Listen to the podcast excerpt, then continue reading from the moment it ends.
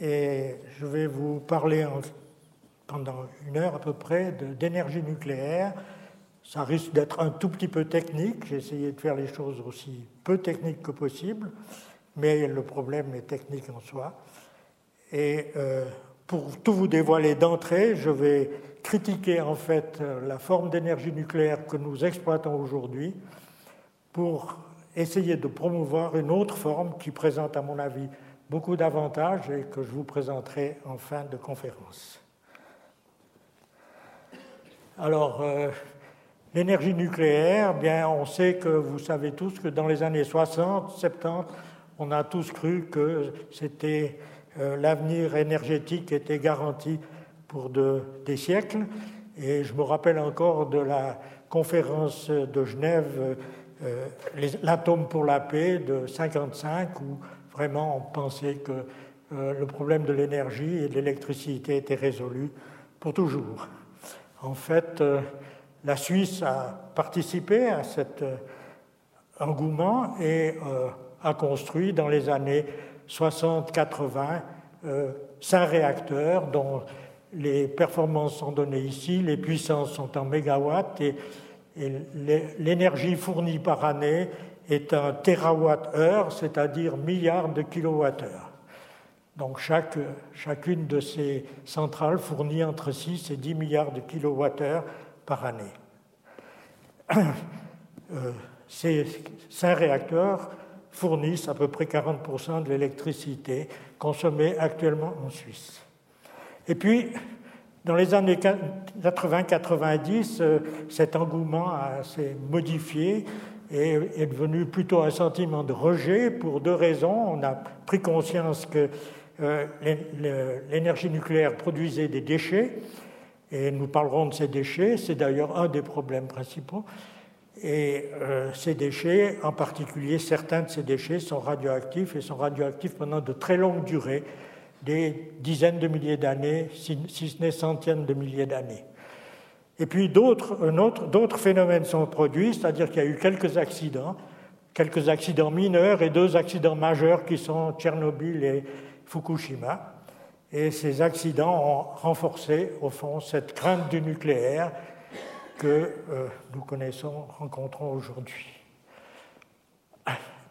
Euh, cette crainte du nucléaire a entraîné euh, des mesures qui ont été prises. Vous vous souvenez peut-être qu'en quatre-vingt-huit, le projet de construction d'une centrale à Kaiseraugst a été abandonné à la suite de manifestations de mouvements écologistes. En quatre-vingt-dix, le moratoire a été voté par le peuple à cinquante-quatre virgule cinq pour cent, suspendant pour le moment la construction de nouvelles centrales nucléaires. Euh, en deux mille, l'Allemagne a décidé de sortir du nucléaire.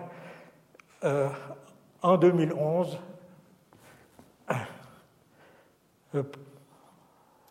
En deux mille onze, j'ai un doute, tout d'un coup, Fukushima, c'est pas deux mille onze, oui, c'est deux mille onze, non, enfin, excusez-moi, la date est peut-être fausse, mais enfin, suite à Fukushima, Madame Leuthard a décidé de suspendre les demandes qui étaient en cours de construction de nouvelles centrales, et euh, le Conseil fédéral a confirmé cette décision, et nous avons voté en deux mille dix-sept la loi sur l'énergie qui prévoit effectivement la sortie du nucléaire, sauf, dit un petit codicile, si la recherche euh, arrive à prouver autre chose.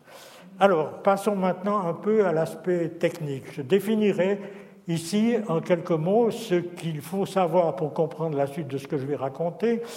Il faut savoir que l'atome est formé de, d'un nuage électronique au centre duquel se trouve un noyau qui contient pratiquement toute la masse, que ce noyau est formé de protons et de neutrons. Ces deux particules ont à peu près la même masse, on les appelle ensemble des nucléons, et que pour défi- définir un noyau particulier, on précise... Pardon. On précise... Ouh, ah. On précise... par une lettre, le nom de l'élément chimique, on met en indice Z le nombre de protons et en, en, en, en exposant A euh, le nombre de nucléons, c'est-à-dire de protons plus de neutrons. Ainsi, euh, l'uranium deux cent trente-cinq est formé de quatre-vingt-douze protons et de euh, cent quarante-sept neutrons. deux cent trente-cinq étant la somme des neutrons et des protons. Et l'uranium existe sous différentes formes, c'est-à-dire ce qu'on appelle différents isotopes qui ont des compositions en neutrons différentes, mais qui ont le même nombre de protons. Alors, ce qu'il faut aussi savoir, c'est que les noyaux sont... Ah là là.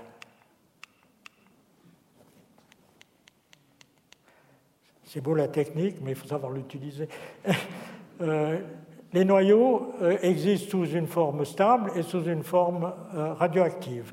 Ce, ce, cette figure à droite ici représente, chaque point représente un noyau. Les noyaux stables sont les, sont les noyaux noirs, représentés par les points noirs. Et euh, les, neut- les noyaux qui sont trop riches en neutrons, ou plus riches en neutrons, que ne sont les noyaux stables, sont représentés ici par la zone de noyaux rouges, représentée en rouge.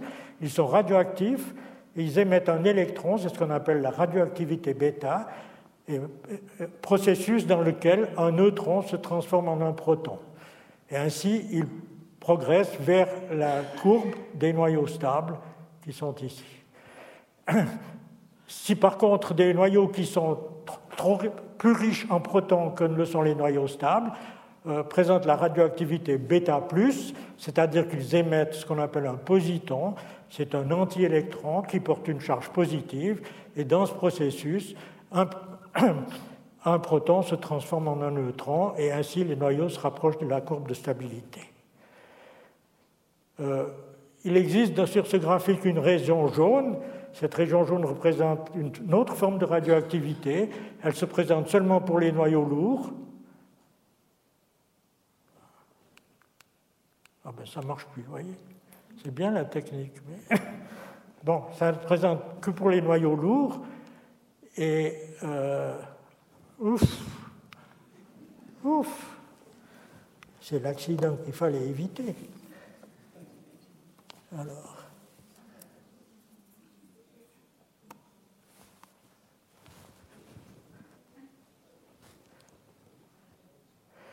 Donc, euh, cette radioactivité, la, la zone jaune euh, représente des noyaux lourds qui ont la radioactivité alpha.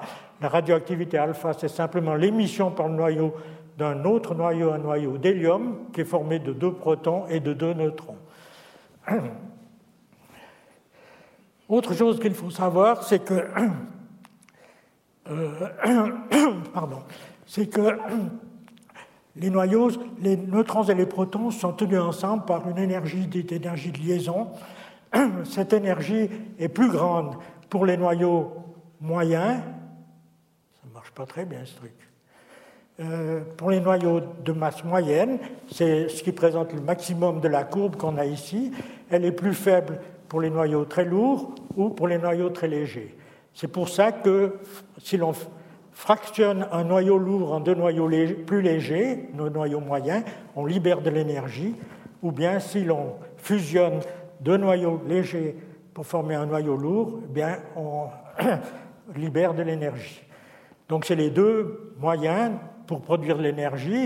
La fracture d'un noyau lourd, ça s'appelle la fission du noyau, et la... la... L'amalgame, l'amalgame de, de deux noyaux légers pour former un noyau plus lourd, c'est ce qu'on appelle la fusion.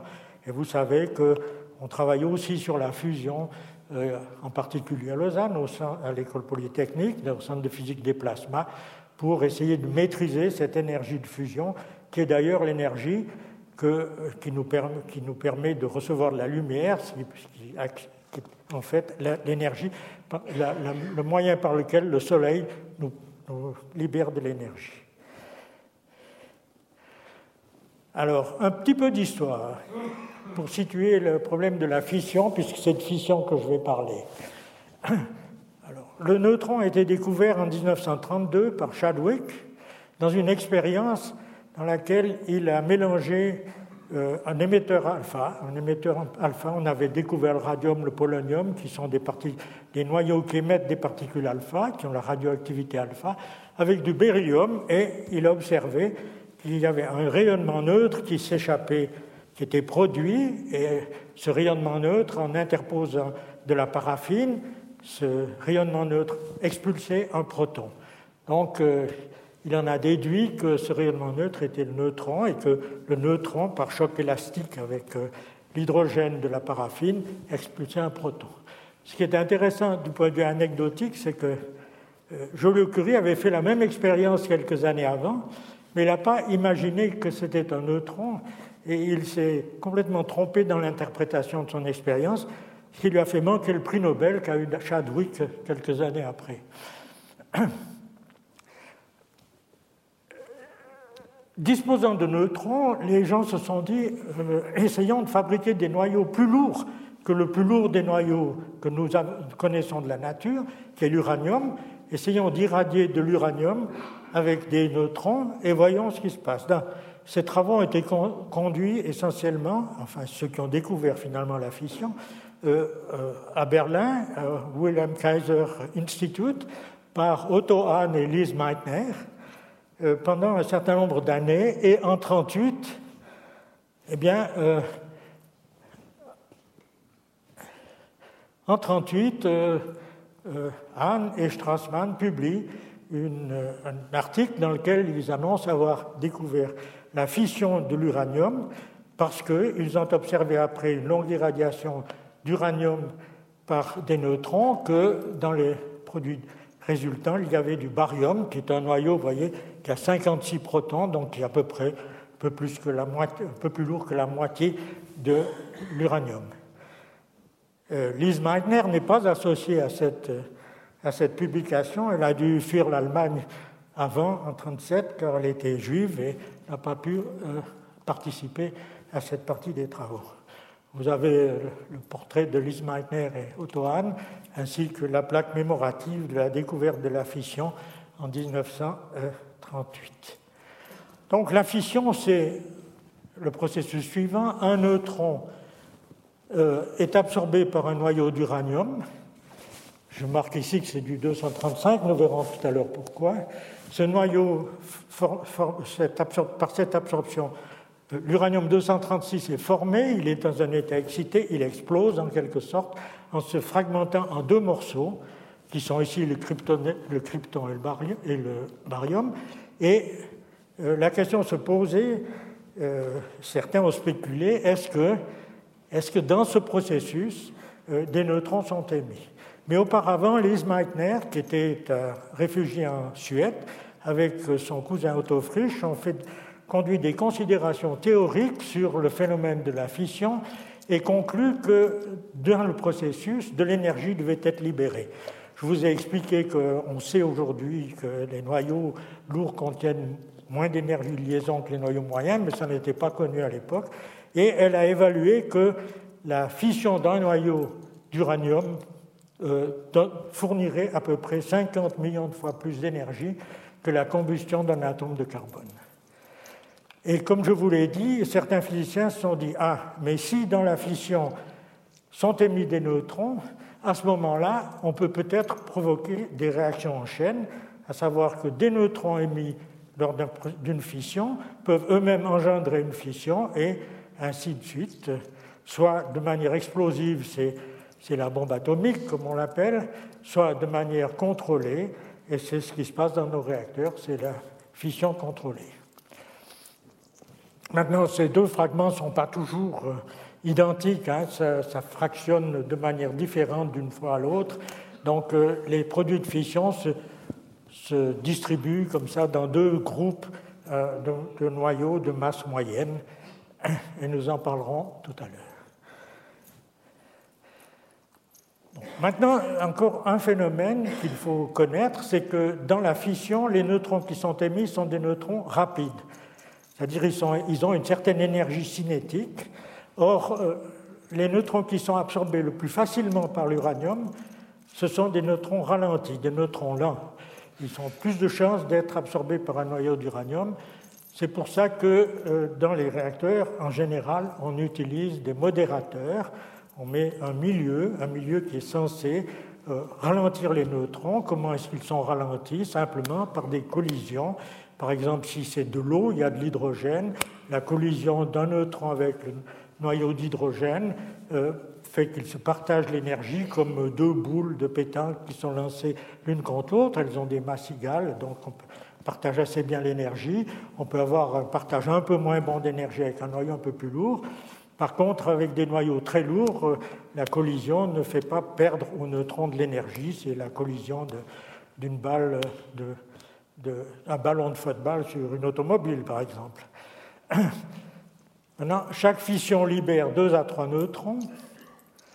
Et pour que le système soit critique, c'est-à-dire qu'on puisse entretenir de manière continue le processus de libération d'énergie, il faut qu'un euh, neutron euh, de, issu de la fission engendre une nouvelle fission. Voilà. Alors, pour euh, continuer l'histoire, eh bien, euh, Fermi, en particulier...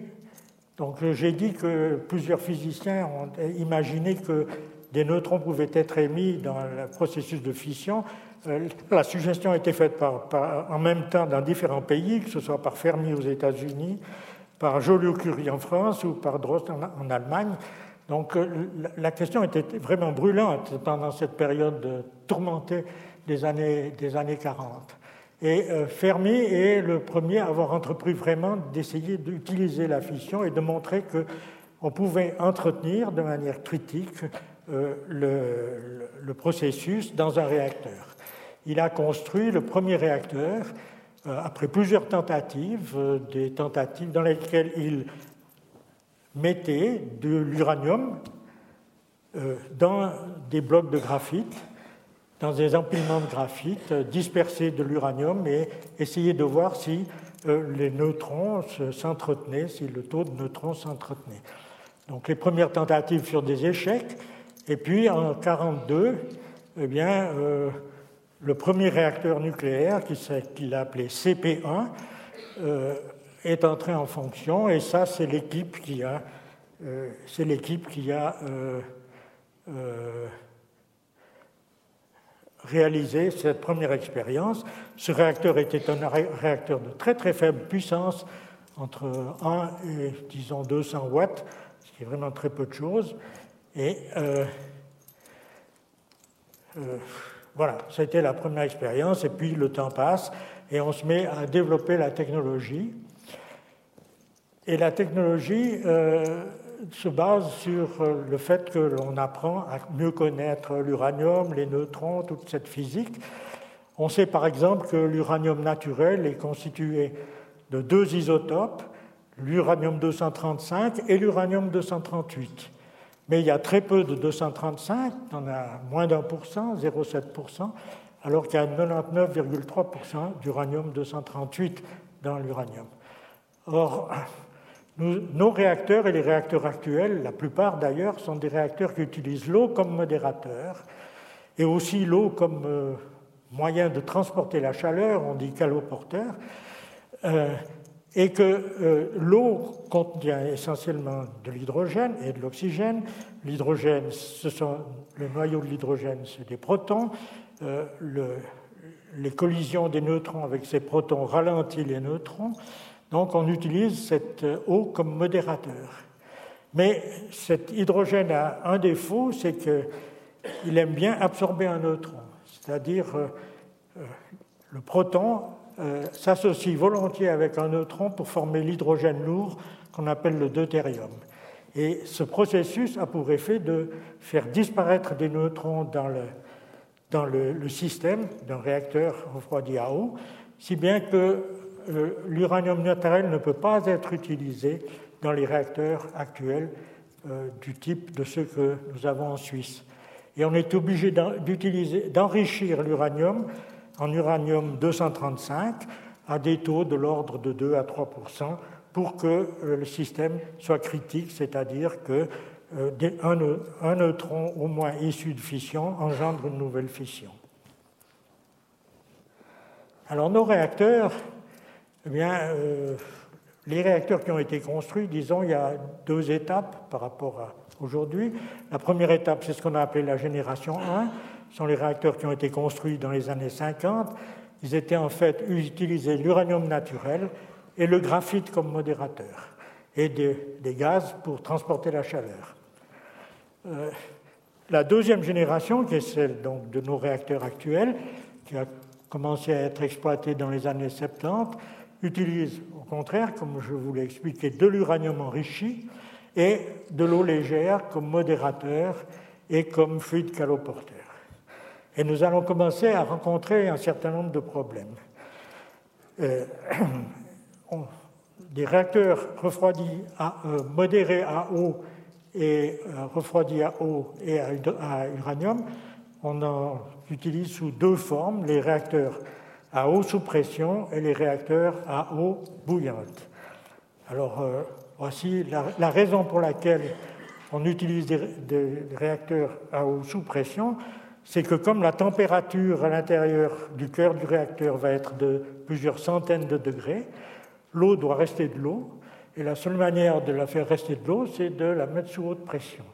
Donc les réacteurs à eau sous pression, R E P, euh, sont euh, alimentés en uranium enrichi à trois ou cinq pour cent, la température dans le cœur est de l'ordre de trois cents, trois cents et quelques degrés, et la pression pour maintenir cette eau à cette température liquide est de cent cinquante-cinq atmosphères. Les réacteurs à eau bouillante, ben c'est le, en gros le même processus, mais euh, simplement, euh, comme je vais vous l'expliquer, donc un réacteur à eau sous pression, je ne sais pas si mon truc veut bien fonctionner là. Il veut pas. Ah oui, voilà. Alors, voilà, le réacteur est ici. Il y a un circuit d'eau qui est ici. L'eau, l'eau sous pression circule, vient dans un échangeur de chaleur. Elle fournit l'eau, la, la, la chaleur à de l'eau ici, qui s'évapore, forme la vapeur, entraîne les turbines à, gaz, euh, les turbines à vapeur, qui entraînent le, le, l'alternateur, qui fournit l'électricité. La, valeur est un, la vapeur est ensuite recondensée ici, dans un autre échangeur de chaleur refroidi à l'extérieur et retourne dans le circuit secondaire qui est là. Dans les réacteurs eau bouillante, le principe est presque le même, simplement que c'est l'eau du réacteur lui-même qui bout et qui fournit la vapeur directement au système de turbine. Alors maintenant, parlons des déchets. Il faut distinguer deux types de déchets. Il y a les produits de fission, c'est-à-dire les noyaux dans lesquels se sont fracturés, s'est fracturé l'uranium. Je vous ai expliqué que ces produits de fission étaient tous trop riches en neutrons, puisqu'on est parti d'un noyau qui était beaucoup, trop, beaucoup plus riche en neutrons, et qu'ils vont être donc radioactifs du type bêta, comme, comme on, l'a, on l'a dit. Donc c'est des noyaux qui sont dans cette région rose ici, et sont radioactifs bêta moins. Et puis l'autre type de déchets, c'est les transuraniens, dont je vais vous dire quelques mots. Alors, les transuraniens, les transuraniens se produisent à partir de l'uranium deux cent trente-huit. Donc, je vous rappelle, l'uranium deux cent trente-huit est majoritaire dans le minerai. Il représente plus de quatre-vingt-dix pour cent de l'uranium. L'uranium deux cent trente-huit peut capturer un neutron, il capture volontiers un neutron pour former l'uranium deux cent trente-neuf, qui est radioactif bêta, vingt-deux minutes, il se désintègre en uranium deux cent trente-neuf, en neptunium deux cent trente-neuf, qui est radioactif bêta et qui forme le fameux plutonium deux cent trente-neuf. Ce plutonium est fissile, mais il n'est pas très fissile avec des neutrons lents. Il est, fissionne beaucoup plus facilement avec des neutrons rapides. Mais il a une partie de, du plutonium qui est produit, donc ici, dans le réacteur, par capture de neutrons sur l'uranium deux cent trente-huit, eh bien, euh, une partie de ce plutonium va être consommée, donc euh, simplement fissionné dans le réacteur, mais ce n'est qu'une faible partie qui est ainsi fissionnée. La plus grande partie va constituer les déchets. Maintenant, effectivement, ce plutonium a une durée de vie de vingt-quatre mille cent ans, si bien que quand il est là dans le réacteur, euh, eh bien, il a aussi la possibilité de capturer des neutrons, et chaque ligne horizontale représente une capture de neutrons, formée ainsi successivement des isotopes du plutonium de plus en plus lourds qui peuvent avoir des radio, radioactivités bêta et conduit finalement à la formation d'américium et de curium.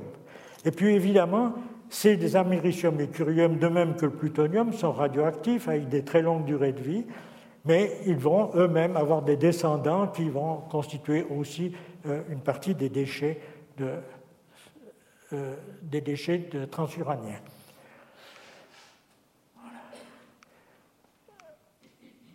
Alors, voici un tableau qui vous représente l'ensemble des déchets, euh, des noyaux qui constituent les déchets. Donc, non seulement les noyaux dont je viens de vous parler, mais aussi leurs descendants dans la, les, les, les chaînes radioactives.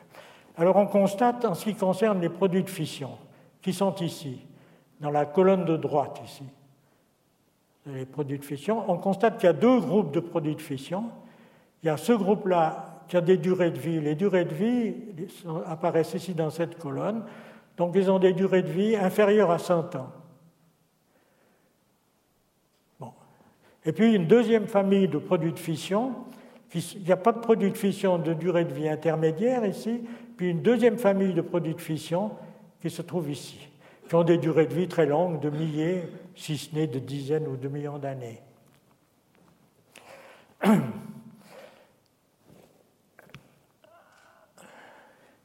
Alors, la plupart des, des, des produits de fission, d'ailleurs, il y en a toute une série que je n'ai pas mentionnée ici, euh, à peu près soixante-dix pour cent ont des durées de vie beaucoup plus courtes même qu'une année.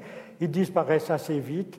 Euh, lorsqu'on sort le combustible d'un réacteur, ils disparaissent rapidement dans le sto- lors du stockage de ces euh, combustibles usagés dans euh, le, les piscines pour les maintenir à, à température.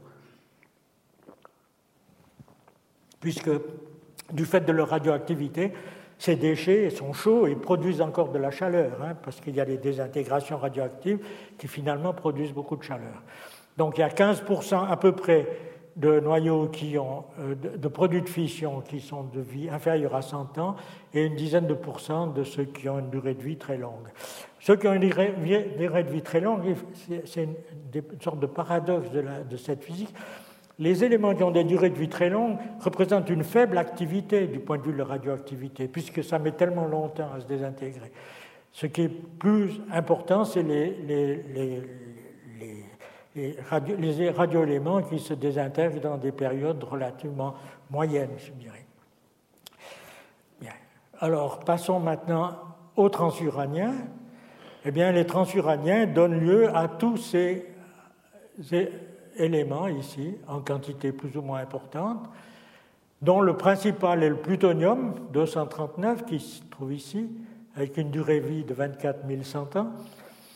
Euh, ce plutonium va, va être, à mon avis, le principal problème. Euh, on en utilise une partie dans le combustible pour les futurs réacteurs, on le mélange à l'uranium, dans ce qu'on appelle le, le MOX, vous trouverez ça peut-être dans la, dans la, dans la presse. Et euh, le reste, ben le reste, il faut, il faut l'ensevelir pour des dizaines, centaines de milliers d'années, comme on va le voir. Donc voici la façon de, dont évoluent les déchets radioactifs après euh, être sortis d'un réacteur. Ici, vous avez d'abord cette courbe-là qui représente l'évolution de la radioactivité des produits de fission. On voit que, et puis la ligne verte qui est ici, c'est la radioactivité du minerai d'uranium. Donc on voit qu'après, à peu près, donc l'échelle de temps, et n'oubliez pas, remarquez que c'est une échelle logarithmique, à savoir qu'ici on a cent ans, ici mille ans, ici, pardon, dix mille ans, ici cent mille ans, et ici un million d'années.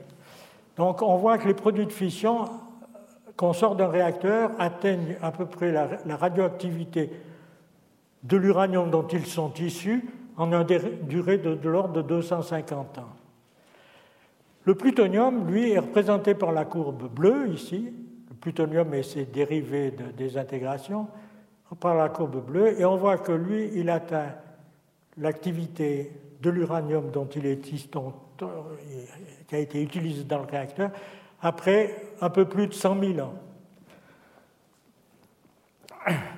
Et entre deux, vous avez la composition en rouge, c'est seulement les actinides mineurs, c'est-à-dire ce qui n'est pas du plutonium dans les transuraniens. Et euh, en noir, c'est la courbe de la radioactivité totale. Et puis, évidemment, vous avez ce que je vous disais euh, tout à l'heure, c'est que les, pro les produits de fission de très longue durée de vie, ben, leur contribution, c'est ça dans l'activité. La, c'est-à-dire, c'est assez peu de choses, et ça, mais ça dure très longtemps. Alors, tout ça euh, me conduit maintenant à vous faire une proposition. C'est un autre type d'énergie nucléaire. C'est une énergie nucléaire qui est basée sur le thorium.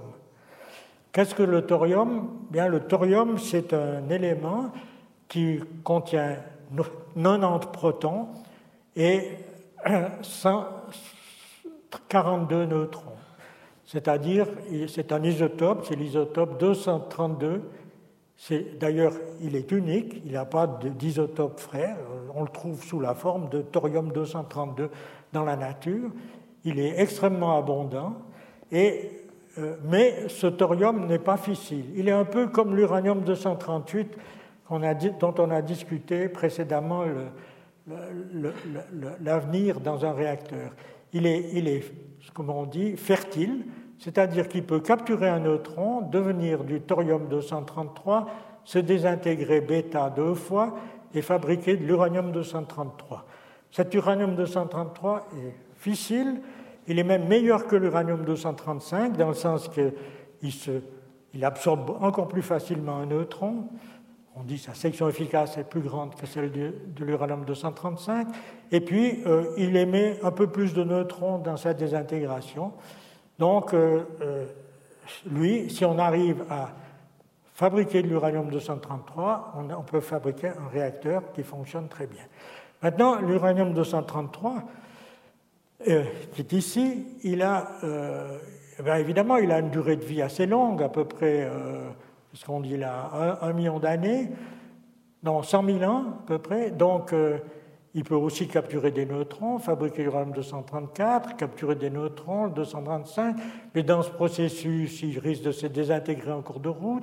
Les probabilités de capture sont de plus en plus faibles, si bien que finalement, il peut fabriquer du, du neptunium deux cent trente-sept, qui sera un des déchets, en quelque sorte, euh, de transuranien de, de, du, du thorium. Mais...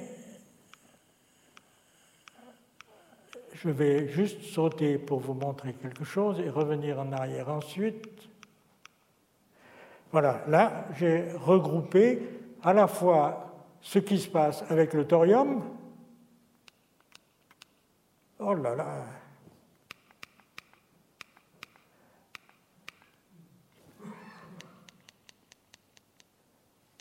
Voilà, c'est là que je voulais aller. Voilà, ce qui se passe avec le thorium... qui est... Oh, ça ne marche pas très bien, ce truc. Donc, le thorium deux cent trente-deux est là, on fabrique l'uranium deux cent trente-trois. Évidemment, cette chaîne peut re rejoindre le cycle qu'on a vu avec l'uranium deux cent trente-huit, qui est ici, qui fabriquait l'uranium deux cent trente-neuf et le plutonium deux cent trente-neuf. Mais vous voyez que pour passer d'ici à ici, il faut capturer successivement six neutrons, ce qui est quelque chose d'extrêmement euh, euh, peu probable, pas nul, mais assez peu probable. Si bien qu'avec le thorium, on, a, on fabriquera extrêmement peu d'uranium, de, euh, euh, de plutonium. Voilà. Alors, euh, le réacteur à thorium, eh bien, euh, les réacteurs à thorium, euh, on peut en imaginer deux types, et je vais vous en dire deux mots. Donc, dans les années soixante, aux États-Unis, Alan Weinberg a développé un type de réacteur qui utilisait un combustible liquide sous la forme de sels fondus, des sels de, de, de lithium, beryllium et uranium. Et ces sels fondus, euh, servait à la fois de combustible, puisqu'il contient l'uranium, et de cible caloporteur, c'est-à-dire qui sert à circuler pour transporter la chaleur. Et ce réacteur a fonctionné avec différents types de combustibles, l'uranium deux cent trente-cinq, l'uranium deux cent trente-trois et le plutonium deux cent trente-neuf aussi. Donc, euh, euh, il a fonctionné. Malheureusement, cette technologie n'a pas été poursuivie. Et euh, un des avantages de ce type de réacteur, c'est qu'il travaille à la pression atmosphérique et qu'il ne produit pas, et que le cœur est à très haute température, ce qui, comme on le verra plus tard, présente aussi un avantage du point de vue thermodynamique. Vous avez là un, un exemple de, sel, de ces sels fondus. Ça ne marche pas très bien. Hein. Ces sels fondus, bon, peu importe, qui est représenté ici.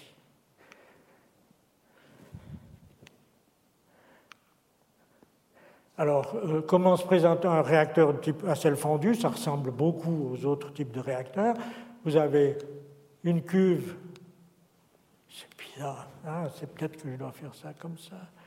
Je ne sais pas pourquoi ça ne marche pas très bien. Ah, voilà.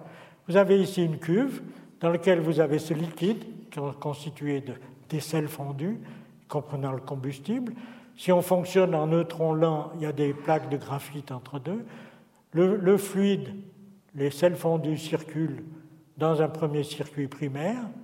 Euh, ils réchauffent euh, un second fluide qui a, transforme l'eau en vapeur dans un deuxième échangeur de chaleur, actionne les turbines et, fournit alter, euh, et active les, les, les alterna, l'alternateur qui fournit l'énergie électrique.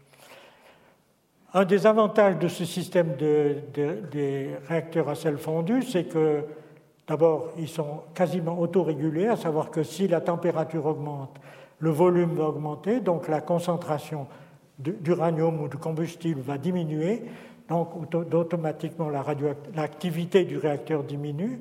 D'autre part, on peut imaginer un système qui euh, fait euh, vidanger immédiatement le, le, la cuve du, du réacteur, répartissant Le, le, le liquide dans plusieurs euh, compartiments, de telle manière qu'on arrête complètement la radioactivité si jamais un accident devait se pro- la, l'activité si jamais un accident devait se produire.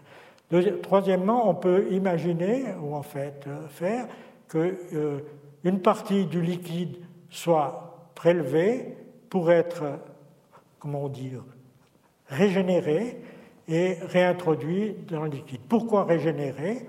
Pour une raison simple, c'est que lorsqu'on a les processus de fission, les fragments de fission sont aussi amateurs de neutrons. C'est-à-dire, ils mangent des neutrons, donc ils finissent par, comme on dit, empoisonner le réacteur, à savoir que euh, euh, si on accumule trop de produits de fission dans le réacteur, on risque de perdre la condition de criticité. D'ailleurs, c'est le même phénomène qui se produit dans les réacteurs à haut uranium, et c'est la raison pour laquelle on est obligé de sortir les barres de combustible à peu près tous les trois ans, alors qu'on n'a pas épuisé la consommation du, d'uranium deux cent trente-cinq, on n'en a utilisé que les deux tiers, et pas du tout le potentiel énergétique que représente l'uranium deux cent trente-huit, donc le plutonium en quelque sorte, parce qu'on a empoisonnement par les produits de fission, et comme c'est des produits solides, on ne peut rien faire d'autre que les sortir et... Euh, soit les traiter, les retraiter pour extraire le, les, le combustible qui reste, soit euh, les ensevelir pour ne plus avoir affaire avec eux.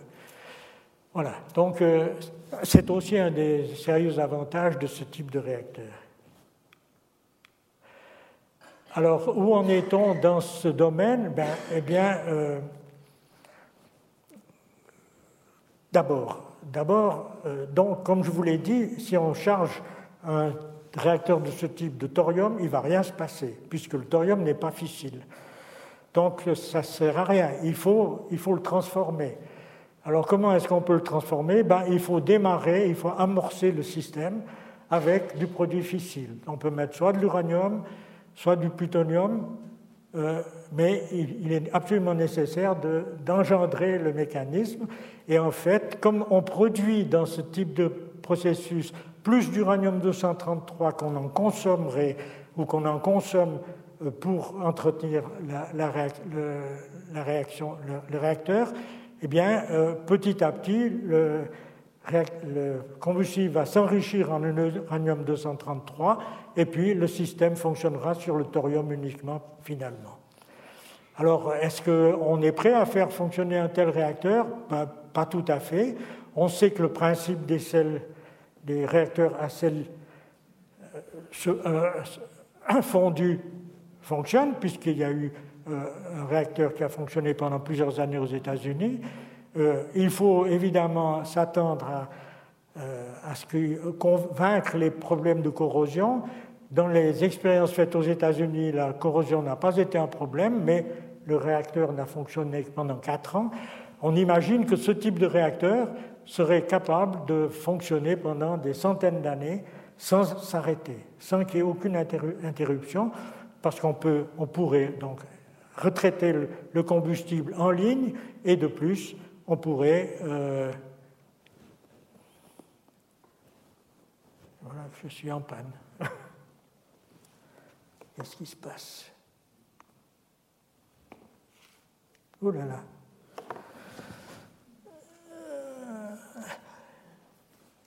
Oh là là. Excusez-moi, il y a eu un problème technique. Voilà, je crois qu'on y est. Je crois qu'on y est.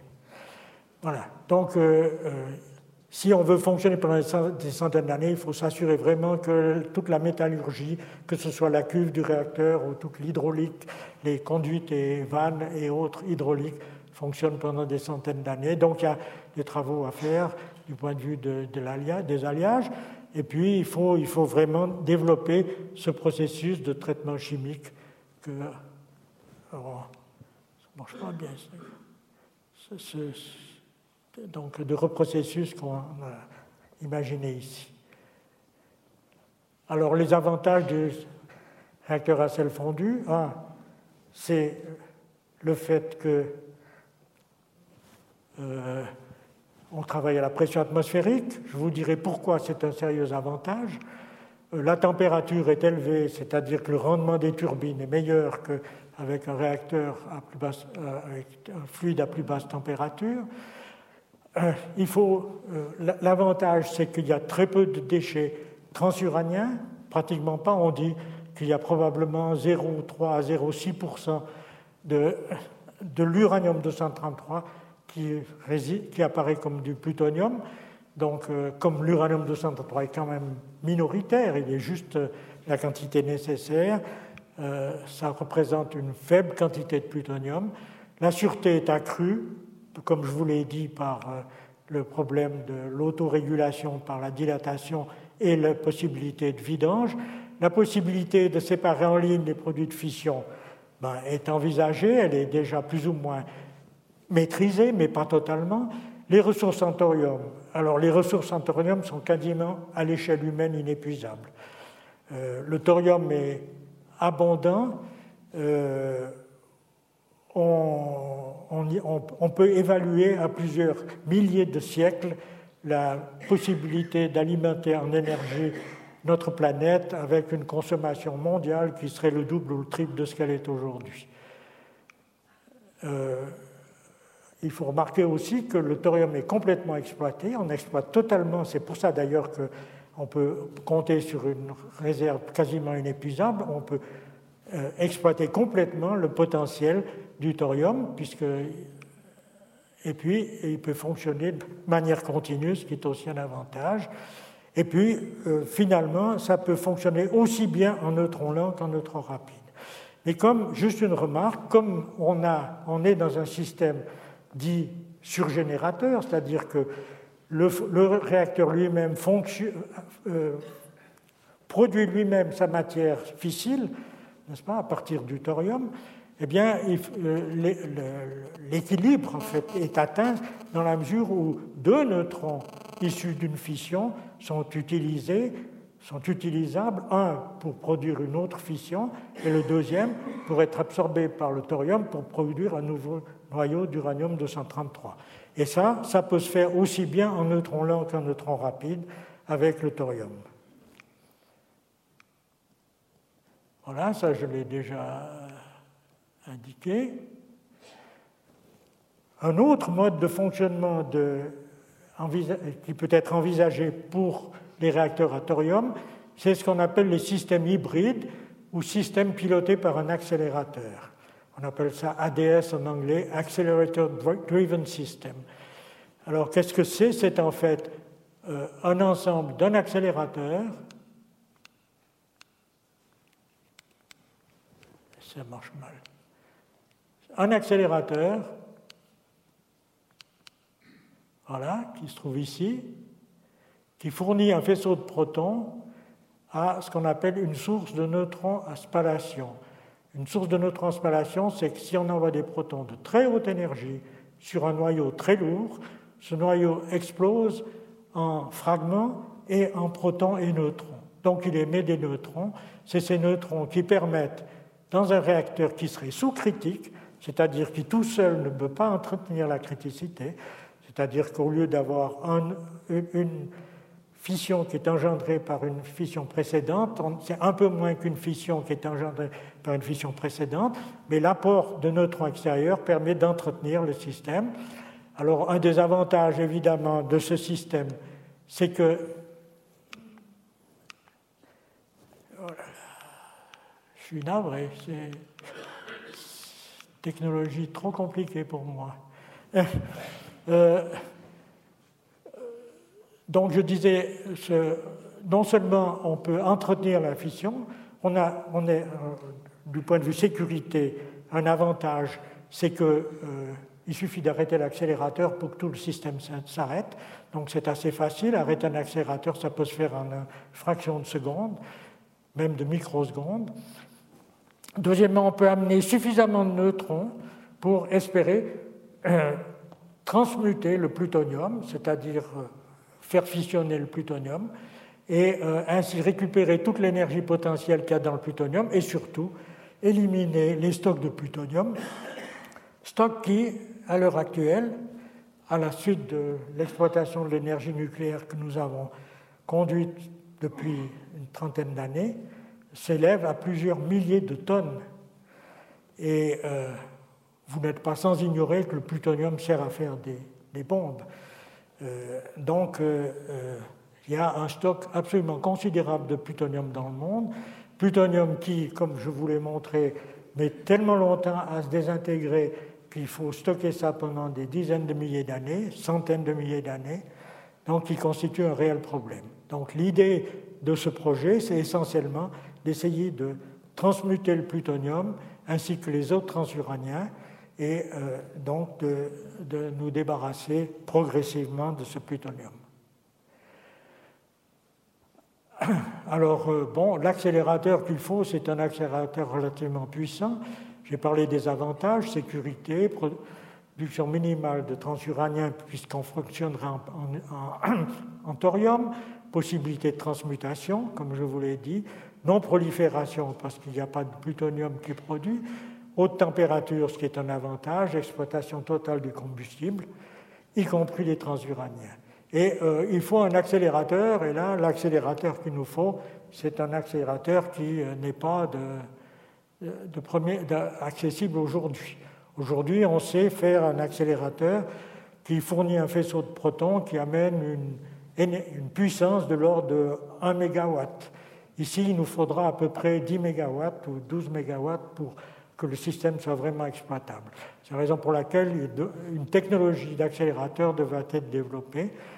Euh, je n'ai pas parlé du fluide caloporteur dans ce système, mais ça n'est pas de l'eau, c'est du mélange plomb-bismuth, et euh, la température de fonctionnement est, de, est assez haute. Voilà. Est-ce qu'un tel système est énergétiquement euh, viable ? Eh bien, vous avez ici un bilan énergétique qui est présenté. L'accélérateur fournit un faisceau de l'ordre de douze mégawatts au réacteur. Le réacteur est sous critique. Il produit mille cinq cents mégawatts, ce qui, étant donné le rendement des turbines, qui est de l'ordre de quarante pour cent, fournit six cent soixante-quinze mégawatts d'électricité, sur lesquels on va prélever vingt-neuf mégawatts pour alimenter l'accélérateur, qui évidemment n'a pas un rendement de cent pour cent.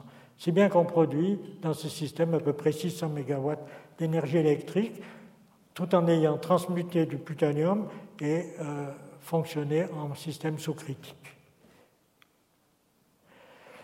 Voilà. Alors, a-t-on avancé dans cette technologie ? Alors, euh, Carlo Rubia au CERN a fait, il y a dans les années quatre-vingt-dix, une expérience dans laquelle il utilise un faisceau extrait de, du proton-synchrotron du CERN dans, une, dans un, un assemblage d'uranium et de graphite, de carbone, et il a montré, dans un système qui est de faible énergie, donc, que euh, le système fonctionne. C'est-à-dire que l'idée du système asservi par, ordina... par accélérateur fonctionne, qu'on peut y transmuter du plutonium, et euh, voilà. D'autre part, du, du, du côté des, des sources de neutrons en spallation, eh bien, des expériences ont été développées. Euh, euh, une collaboration internationale a construit une de, telle source de neutrons en spallation qui a été testée au Paul Scherrer Institute dans les années quatre-vingt-dix, en fin des années quatre-vingt-dix, qui est d'ailleurs représentée ici. Donc, la technologie des sources de spallation, ça commence à fonctionner. Euh, Rubia a également montré au CERN qu'il était éventuellement possible de transmuter les deux radioéléments produits de fission qui sont de très longue durée de vie, le césium et l'iode cent vingt-neuf, dans, dans un système du type, du type asservi par ordinateur, euh, dans, avec une technique que je ne présenterai pas parce que c'est un tout petit peu compliqué. Euh, en, en, en Belgique, on est en train de construire un accélérateur MIRA qui est censé alimenter une source de spallation pour euh, fournir des neutrons à un réacteur sous-critique. Le projet traîne un peu, mais euh, il avance. Euh, et puis, euh, l'Union européenne est sollicitée pour financer la construction d'un accélérateur de haut débit qui fournirait, par exemple, six mégawatts de, de puissance à un faisceau de protons. Donc, euh, les travaux en cours, voilà. Enfin, je dirais deux mots, puisque j'arrive certainement à la fin de mon temps, deux mots sur un projet dans lequel je suis un peu impliqué. C'est le projet I T E C. I T E C, ça veut dire International Thorium Energy Committee. Ce, ce, ce, ce groupe voudrait favoriser le développement d'A D S et envisage de, une expérience à conduire auprès d'un accélérateur qui existe dans la région de Moscou, pour construire un système A D S de puissance moyenne, de l'ordre de quelques mégawatts, donc ce n'est pas encore les six cents ou huit cents mégawatts, mais quelques mégawatts, pour tester en fait les possibilités, tester à la fois la sécurité du système et tester son efficacité pour la transmutation des produits de fission. Voici euh, des images qui montrent cet accélérateur, ici, qui est un vieil accélérateur d'ailleurs, qui n'est pas très compacte, et puis ici, la zone expérimentale qui comprend déjà une source de neutrons en spallation. Alors, pour conclure, je voudrais mettre en parallèle les, les deux types de, d'énergie nucléaire.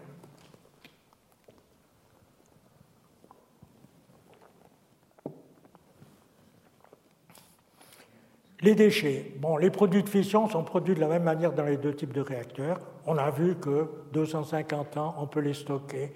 Ce n'est pas vraiment un problème. Euh, les transuraniens, bon, ils sont abondants dans les réacteurs à uranium. Ils sont négligeables ou très faibles dans les réacteurs à thorium. C'est d'ailleurs le principal avantage du réacteur à thorium. Un des principaux avantages, à mon avis. Les, les, les réacteurs actuels fournissent à peu près cent tonnes de thorium par année pour augmenter le stock de, de ces milliers de tonnes de thorium qui existent déjà. Du point de vue du combustible, bon, les réacteurs à uranium utilisent qu'une très très faible partie du potentiel énergétique de, du thorium, on, on, de, de l'uranium. On n'utilise qu'une partie de l'uranium deux cent trente-cinq et on n'utilise pas du tout l'uranium deux cent trente-huit, c'est-à-dire la possibilité de fissionner le plutonium. Donc, euh, alors que dans les réacteurs à thorium, on, peut utiliser, on utilise totalement le thorium, euh, on le transforme en uranium deux cent trente-trois, on l'utilise, et cetera. Tout le thorium est utilisé, utilisable en tout cas. Le fonctionnement peut être ininterrompu Et, euh, mais un des inconvénients, comme je vous l'ai dit, c'est qu'il faut amorcer le dispositif. Il faut commencer avec euh, du matériel fissile, que ce soit de l'uranium ou du, du plutonium ou de l'uranium deux cent trente-trois, et alors que effectivement le, le alors qu'effectivement le, le, le, le réacteur à uranium, il démarre tout de suite. Hein, c'est du matériel fissile, c'est l'uranium deux cent trente-cinq. Voilà. Donc, euh, je voudrais juste citer, pour conclure, euh, une euh, la conclusion d'un article qui a été publié dans le, le bouquin de la conférence qui euh, s'est tenue en, dix-neuf, en deux mille treize sur le thorium euh, à Genève. Et je vous lis ce qui est écrit. C'est, le texte est évidemment original, est en anglais. Je l'ai traduit. Pour conclure, les réacteurs à sel fondu appartiennent à la classe des technologies avancées d'avenir qui peuvent aider à couvrir la demande future d'énergie, minimisent les risques d'accidents graves et réduisent la quantité de déchets radioactifs produits. C'est un peu ce que j'ai essayé de vous montrer aujourd'hui. Ces propriétés séduisantes peuvent rendre possible la conception de réacteurs sûrs, autorégulés, avec un cycle de combustible flexible, c'est-à-dire on peut utiliser soit du thorium, soit de l'uranium, et constituent une forte motivation pour surmonter les problèmes relatifs à la corrosion des matériaux et à la technologie chimique. C'est, je vous ai parlé de la recirculation pour éliminer les produits de fission. Je, je n'ai pas insisté sur le fait que le danger que constituent les réacteurs à eau, mais juste une remarque. Dans les deux, excès, les deux accidents majeurs qu'il y a eu, aussi bien Tchernobyl que Fukushima, une des conséquences extrêmement graves de ces accidents qui... dans lesquels une énorme quantité de radioactivité a été dispersée, c'est le fait que l'eau, lorsqu'elle monte en température, en contact avec les gaines de combustible qui contiennent du zirconium, se dissocie, fabrique de l'hydrogène et de l'oxygène. Cet hydrogène s'accumule, le tout est sous très haute pression et finit par exploser. Et c'est cette explosion de, due à l'hydrogène qui fait qu'une grande quantité de radioactivité se disperse dans l'environnement. Donc, c'est la raison pour laquelle, disons, le fait d'avoir des réacteurs qui sont à pression atmosphérique, tels que les réacteurs à thorium que j'ai décrits, présente un sérieux avantage par rapport aux réacteurs actuels à eau, du point de vue de la sécurité. Voilà. Je vous remercie et j'attends vos questions et contestations éventuelles.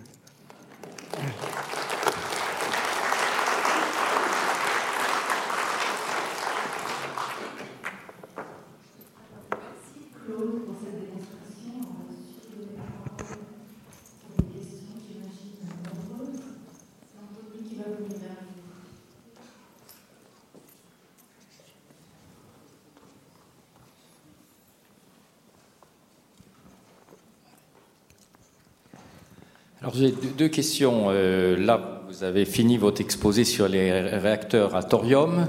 Oui. Euh, où en est-on du, du développement et de l'industrialisation possible de ces, de ces réacteurs et dans les, les différents pays éventuellement? Et puis la deuxième question, c'est euh, euh, il y a une autre, euh, une autre énergie euh, nucléaire, c'est l'énergie de, de fusion euh, que vous avez montrée. Euh, là, euh, depuis euh, mille neuf cent soixante à peu près, il y a un programme de, de recherche pour essayer de, de, de maîtriser la fusion et de, et de produire de, de l'énergie à, à base de fusion. Euh, peut-être y arrivera-t-on vers deux mille cinquante, mais ça serait aussi une forme beaucoup plus propre euh, et, et avec un, un, un combustible qui est, enfin, qui, qui est éternel, quoi. Abondant, euh... tout à fait. Vous avez raison. Bon, je ne vais pas m'étendre sur la fusion, vous avez raison. Euh, bon, la fusion, en cinquante-cinq, on disait dans quarante ans, on met la crise de la fusion. Si vous vous adressez aujourd'hui aux gens du laboratoire physique des plasmas, ils vous disent peut-être dans quarante ans, on maîtrisera la fusion. Donc, euh, disons, la fusion, c'est certainement une forme d'énergie propre, à peu près, à peu près propre. Il y aura aussi de la radioactivité, on va se faire d'illusions. On va produire des neutrons, on va activer du matériau tout autour, il y aura de la radioactivité. Mais, euh, disons, ce n'est pas comparable et on ne produira certainement pas de plutonium. Donc, ça, c'est en tout cas, et, mais c'est effectivement une source d'énergie qu'on peut, sur laquelle on peut compter dans un avenir que je ne saurais euh, évaluer. En ce qui concerne les réacteurs à, à thorium, bon, on sait qu'il est, on a donc le réacteur à sel fondu, on sait que ça existe, que ça fonctionne. Il y en a eu un qui a fonctionné. Euh, est-ce qu'il y a des industries qui se travaillent là-dessus? euh, Pas dans nos pays. C'est une question que d'ailleurs on peut me poser. Pourquoi? euh, Je ne sais pas, mais euh, je peux imaginer la raison pour laquelle on ne s'est pas lancé en Occident dans cette technologie. Je pense que la raison, essentiellement, c'est que euh, lorsque on a développé les premiers réacteurs dans les années soixante-dix, euh, ça s'est fait aux États-Unis. Aux États-Unis, on maîtrisait à la fois très bien la séparation, l'enrichissement, puisqu'on avait, on s'était investi beaucoup pour produire les bombes, n'est-ce pas? Donc, euh, pour produire une bombe à uranium, il faut enrichir l'uranium à plus de vingt pour cent. Donc, euh, les Américains ont développé très, très fort dans le programme Manhattan cette question de l'enrichissement. Ils ont développé d'ailleurs plusieurs chaînes possibles à l'époque d'enrichissement, euh, différentes technologies. Ils ont maîtrisé cette technologie. Donc, on était capable d'enrichir l'uranium en uranium deux cent trente-trois. Comme on voulait construire les premiers réacteurs, c'était des réacteurs destinés à la propulsion de navires ou de sous-marins. C'était un peu difficile d'utiliser du thorium dont il fallait amorcer en quelque sorte le, le système. C'était beaucoup plus sûr de, de, de, d'utiliser, plus facile en fait d'utiliser l'uranium, l'uranium enrichi. L'eau, c'est un bon moyen de, de, de refroidir et de faire circuler la chaleur. Donc je crois que c'est la raison pour laquelle c'est cette technologie qui a été développée, sans compter qu'à l'époque, il y avait de l'intérêt à produire du plutonium, puisque le plutonium peut servir à faire des bombes. La, la bombe d'Hiroshima était une bombe en uranium, la bombe de Nagasaki était une bombe à plutonium. Donc le plutonium fissionne assez bien, et plutôt avec des neutrons rapides, hein, plutôt qu'avec des neutrons lents. Il fissionne moins bien avec des neutrons lents, mais assez bien avec des neutrons rapides. D'ailleurs, entre parenthèses, c'est la raison pour laquelle les Français ont voulu construire les, sur, les surgénérateurs, Crémalville. C'était en fait un, un, accéléra, un, un réacteur qui était destiné à consommer du plutonium, une sorte de surgénérateur, donc un peu comme ce que je propose pour le thorium, mais avec l'uranium, utilisant le plutonium comme produit fissile. Donc, euh, je ne sais pas si je répondais à votre question. Les développements, eh bien, on sait, il y a eu cette conférence dont je vous ai parlé à Genève, dont on sait que euh, si en Occident, il y a peu de, d'investissement dans ces travaux, euh, par contre, du côté de l'Orient, de la Chine et de l'Inde, il y a un très gros intérêt. D'abord parce qu'ils ont, les Indiens en tout cas, l'Inde a beaucoup de thorium, on en trouve des quantités considérables dans, la, dans le, l'Himalaya. Donc, euh, ils ont tout intérêt, ils ont de, besoin de beaucoup d'énergie, beaucoup d'électricité. Et je pense que nous aurons tous besoin de beaucoup d'électricité à l'avenir, dans la mesure où on va transform, transformer une grande partie de notre consommation d'énergie aujourd'hui sous forme de fossiles en, en électricité. Que je pense à la mobilité ou au chauffage, eh bien, je pense qu'on euh, aura de plus, besoin de plus en plus d'énergie.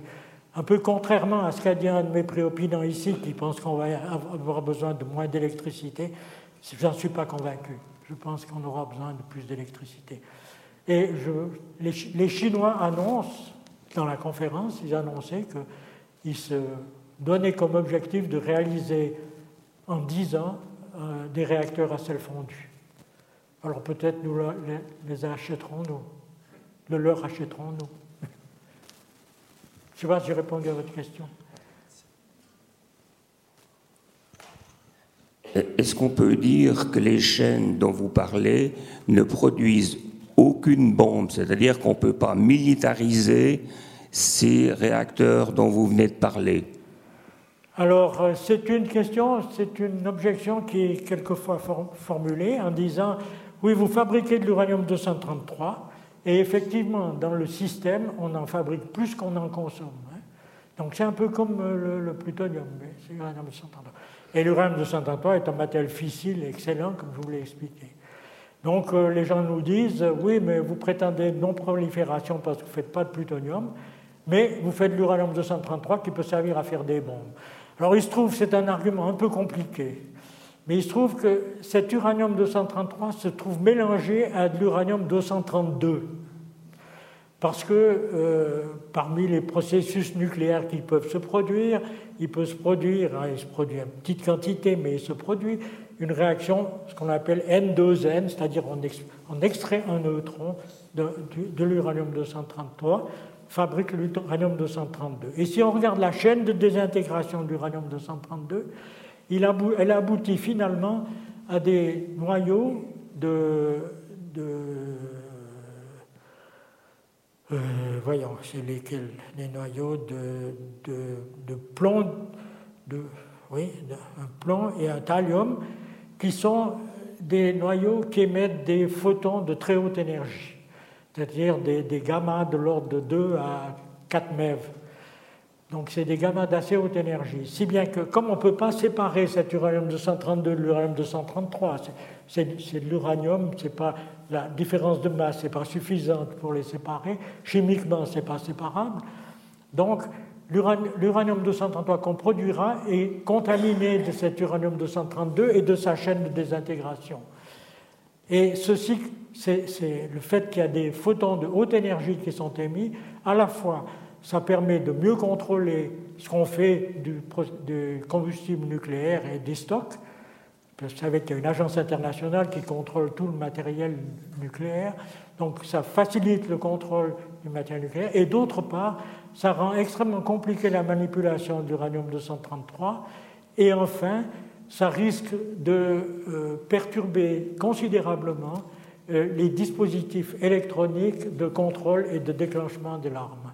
Donc, on pense, pour ces raisons, qu'au fond, c'est peu probable qu'on puisse utiliser ce matériau produit dans ces réacteurs à thorium comme euh, explosif. Encore une question ? Pardon ?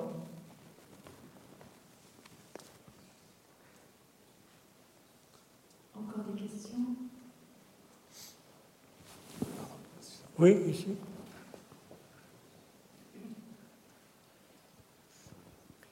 Dans le cadre de ce que vous venez de parler sur le contrôle des armes nucléaires, donc on a, il a été beaucoup question dans le passé des usines en Iran et l'utilisation d'ultracentrifuges à douze mille G pour faire les enrichissements. Je n'ai pas compris, excusez-moi. Le, dans le passé, l'Iran a été sur le devant de la scène parce qu'elle refusait qu'on contrôle ces usines Euh, euh, pour s'assurer qu'ils ne développaient pas la bombe atomique. L'enrichissement, si mes informations sont correctes, l'enrichissement se fait par des ultracentrifuges à douze mille G. C'est, c'est, ça, là, c'est ça ma question. Com- comment peut-on contrôler l'enrichissement ? Euh, vous entendez quelles instances peuvent contrôler ? Non, physiquement. Comment on mesure la, oui, la, le, le, le pourcentage d'enrichissement ? Ou alors, je ne sais pas si je peux répondre à cette question. Euh, comment on mesure le degré d'enrichissement de l'uranium ? On peut, on peut toujours imaginer. On peut, je peux toujours imaginer une méthode. Une méthode de spectroscopie de masse, c'est-à-dire qu'on évapore un peu de ça et puis on regarde si on trouve des masses différentes. Euh, donc, on, quelle proportion on a des différentes masses, du deux cent trente-deux, du deux cent trente-cinq. Du, je ne vois pas d'autres méthodes. Est-ce que tu vois une autre méthode ? Je pense que c'est, c'est une méthode, disons, euh, mais je ne sais pas exactement s'il y a d'autres méthodes. Je ne sais pas. Mais on peut, disons, il y a des méthode physique, hein, mais je pense à celle-là avant tout. Merci. Est-ce qu'il y a d'autres questions ? Est-ce qu'on peut fabriquer une bombe avec le thorium ? Alors, comme j'ai dit, avec l'uranium deux cent trente-trois, on, en principe, c'est pas impossible. Hein? J'entends, c'est un matériel fissile. Si on produit beaucoup, comme je, je vous ai dit, un réacteur à thorium produit plus d'uranium deux cent trente-trois qu'il n'en consomme pour tourner, hein, comme combustible. Donc, euh, on, accumule, on va accumuler de l'uranium deux cent trente-trois, ce qui sera très utile parce que ça nous permettra de démarrer comme allumage de, de nouveaux réacteurs à thorium, n'est-ce pas? Mais effectivement, comme on en produit, on peut en stocker, donc on peut imaginer faire une bombe à uranium deux cent trente-trois au lieu de faire une bombe à uranium deux cent trente-cinq, d'accord? Mmh. Mais comme je l'ai expliqué, euh, cette euh, bombe aura, euh, disons, ce matériel aura un inconvénient, c'est qu'il sera pollué par de l'uranium deux cent trente-deux qui, dans sa chaîne de désintégration, va émettre des gamma de très haute énergie, enfin de haute énergie, quelques MeV, et ça, c'est quelque chose qui permet de penser qu'on n'arrivera pas à faire une bombe avec l'uranium deux cent trente-trois. Est-ce que j'ai répondu à votre question? Oui, tout à fait. J'ai posé la question exprès parce qu'on arrive au fait, aux conséquences de l'uranium, du... et de ces, ces, ces produits. Je ne suis pas physicien, je n'y comprends rien du tout, mais les conséquences sont les déchets, ce qu'on appelle les déchets. Euh, où est-ce qu'on peut les déposer? En Suisse, on dit non. Alors, euh, attendez, s'il vous plaît. C'est, c'est une bonne question, les déchets. Oui, oui, s'il vous plaît. J'ai oui. pas, j'ai pas fini. Ah bon? Ah, oui, oui. Euh, euh, partout, personne n'en veut, évidemment. Et euh, c'est intéressant le, l'hypothèse du thorium. Euh, ce qui est intéressant, c'est qu'il y a moins de déchets, comme vous l'avez dit. Vous avez aussi dit quelque chose qui, je trouve intéressant, c'est que euh, les accidents, euh, il y a, comment est-ce que vous l'avez dit, il y a peu, sont peu graves, au fait. Et la conclusion de l'expert en deux mille treize ou deux mille quatorze disait aussi la même chose, que si accident il y a, euh, c'est peu grave. Mais alors, moi, je suis plutôt dans le domaine médical. Qu'est-ce que c'est qu'un accident grave et un accident peu grave? Ça n'existe pas chez l'humain. Un accident peu grave peut entraîner des conséquences très graves chez un humain. Alors, au fait, sous-jacent, est-ce qu'on ne peut pas nous enlever et le thorium, et l'uranium, et tous ces ions, et nous proposer quelque chose de plus simple et de plus propre? Merci.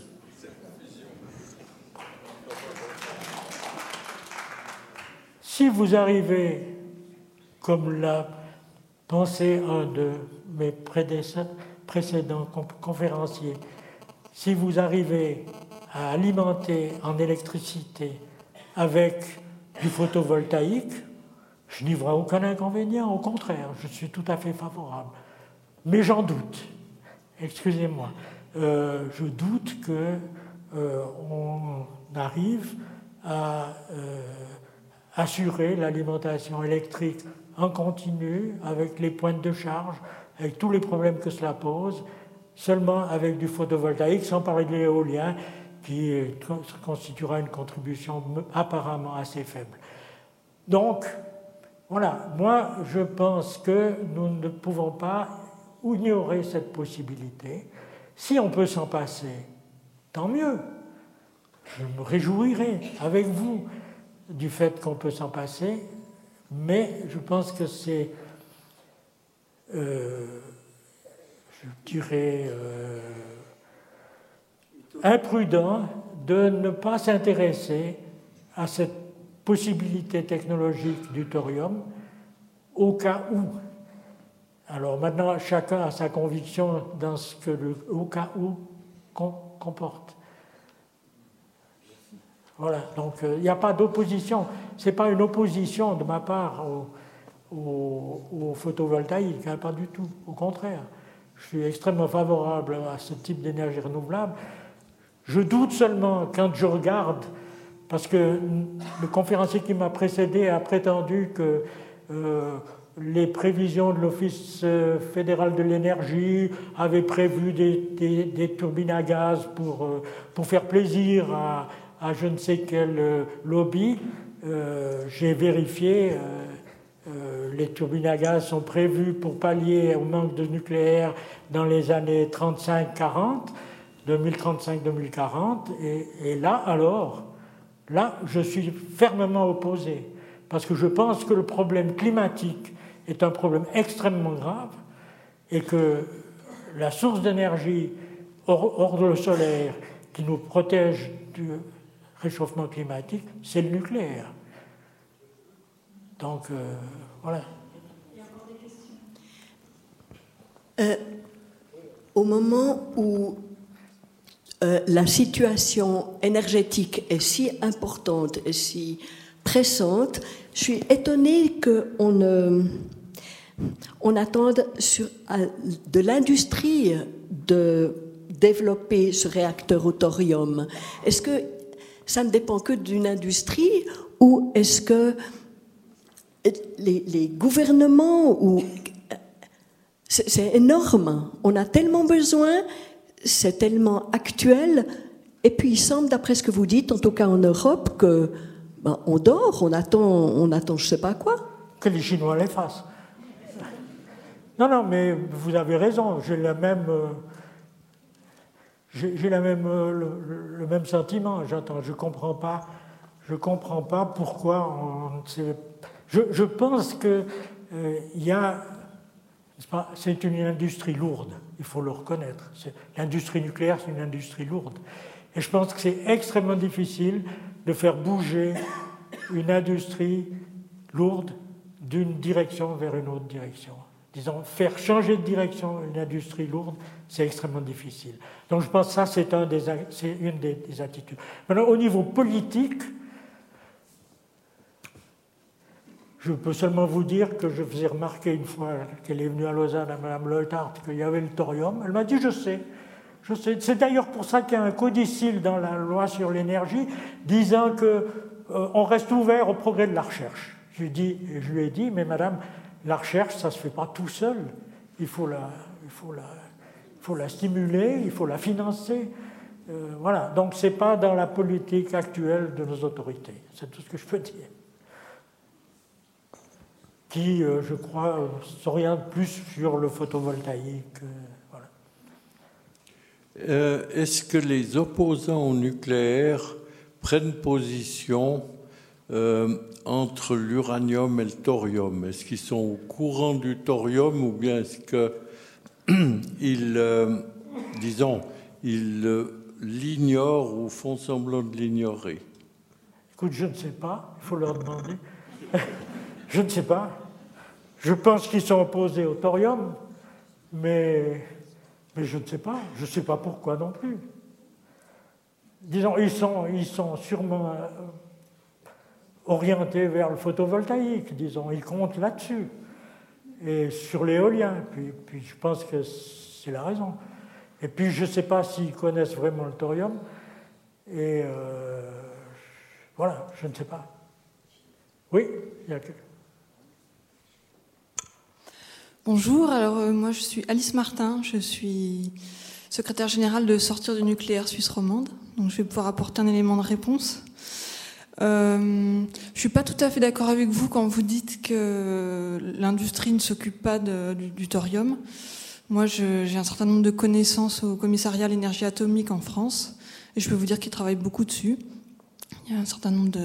À Grenoble, hein ? À Grenoble, il y a un gros oui, groupe qui travaille... Oui, aussi à sur... Toulouse. Euh... Oui, à Grenoble, il y a un groupe sur le... les sels fondus, oui.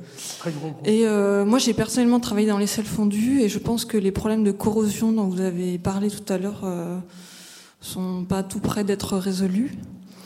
Euh, et bon, par rapport à la question de monsieur, euh, oui, les antinucléaires sont euh, contre toutes les formes de nucléaire et parce que euh, ça ne résoudra pas miraculeusement la question des déchets, même si j'ai bien entendu votre... Euh, tout ce que vous avez pu dire des, des bons côtés du thorium, sur le fait que ça peut marcher cent ans au lieu de trois ans, sur le fait que ça peut consommer du plutonium, c'est vrai que c'est, euh, c'est très séduisant. euh, sur le papier en tout cas. Mais nous, on prône une société où il y aurait euh, un peu moins de consommation et euh, une consommation plus, euh, euh, plus raisonnable par rapport aux ressources euh, dont on dispose.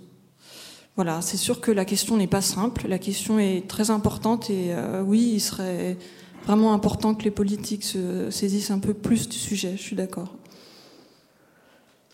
Merci, je n'ai pas de commentaires à formuler. Euh...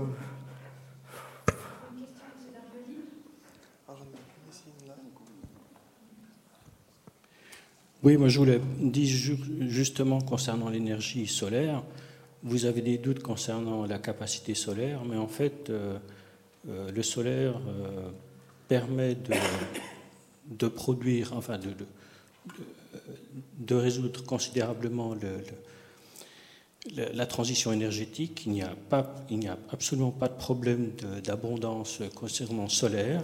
Vous savez que le soleil, lui, c'est une puissance considérable, deux fois dix puissance vingt-trois watts. Donc euh, on est loin d'avoir cette, cette, ce besoin-là et on n'a absolument pas besoin du tout de nucléaire, que ce soit le thorium, l'uranium, et cetera. Vous avez convaincu. Je ne suis pas opposé au solaire, comme je vous l'ai dit. C'est une conviction. Moi, je ne suis pas convaincu euh, de cette possibilité de pouvoir s'asseoir uniquement sur une forme d'énergie qui est le solaire, qui est quand même une forme d'énergie qui est euh, fluctuante dans le temps, euh, donc qui pose quand même euh, d'assez sérieux problèmes de, d'équilibrage, de modération, de stockage, et cetera. Euh, mais, comme je vous l'ai dit, je ne suis pas opposé au solaire. Maintenant, si vous allez proposer le solaire aux, aux Suédois, euh, ben, ils ne vont pas stocker le solaire de l'été à l'hiver, ou de, n'est-ce pas? Donc, euh, donc là, il y a des de sérieux problèmes. Donc, euh, euh, évidemment, le solaire, si vous habitez à l'équateur, euh, c'est pas mal. Euh, mais, euh, disons, je ne suis pas sûr que ça soit équivalent pour tout le reste du monde. Euh, puis, puis voilà, quoi. Donc, euh, euh, si le solaire peut suffire... Très bien, je ne suis pas opposé, allons-y, mais euh, je doute que ça suffise. Et d'ailleurs, euh, les, les stratégies qui sont publiées, euh, si je ne veux pas vous montrer, j'ai des transparents qui montrent quelle est, quelle est la répartition de l'énergie telle qu'elle est prévue par l'Office fédéral de l'énergie, qui est très optimiste quant aux, aux possibilités des énergies renouvelables.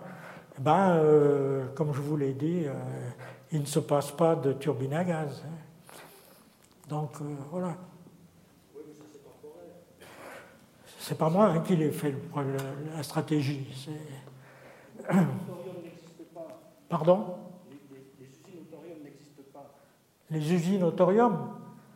Non, mais elles n'existent pas. Attendez, attendez. Euh... Bah oui, elles n'existent pas. Il n'y a personne qui produit de l'énergie au thorium. Il n'y en a pas encore, non ? Ah bah non. On est d'accord. Non, je vous dis, les Chinois disent dix ans, dix ans pour faire des sels fondus. Les sels fondus, le sel fondu, on connaît la technologie, elle a été mise au point aux États-Unis. Il a fallu pour, pour faire un seul réacteur nucléaire. En mille neuf cent quarante-deux, quand vous avez expliqué, le premier par Fermi et le premier qui a été exploité, c'est-à-dire dans les années soixante, il a fallu plus de vingt ans. Oui, oh, non, attendez, bien sûr, mais... On n'est plus du tout dans la même époque, disons. À l'époque, on ne maîtrisait absolument pas ces technologies nucléaires. Il n'y a absolument aucun réacteur. Mais on est d'accord, je ne discute pas, il n'y a pas de réacteur au thorium qui existe. C'est bien pour ça que j'essaye de promouvoir le thorium, c'est, c'est pour qu'on on essaye de travailler dans cette direction. Et je vous le dis, euh, il y, a, il y en a dans le monde qui le feront. Il n'y a aucun doute. Donc, euh, voilà. Donc, si nous, nous ne voulons pas en faire, ben, on n'en fera pas. C'est pas, c'est pas un problème, mais je, je peux vous, je suis prêt à parier avec vous. Malheureusement, je vivrai peut-être pas assez longtemps pour pour le constater, mais je peux parier avec vous avec certitude que des réacteurs au thorium existeront dans quinze à vingt ans.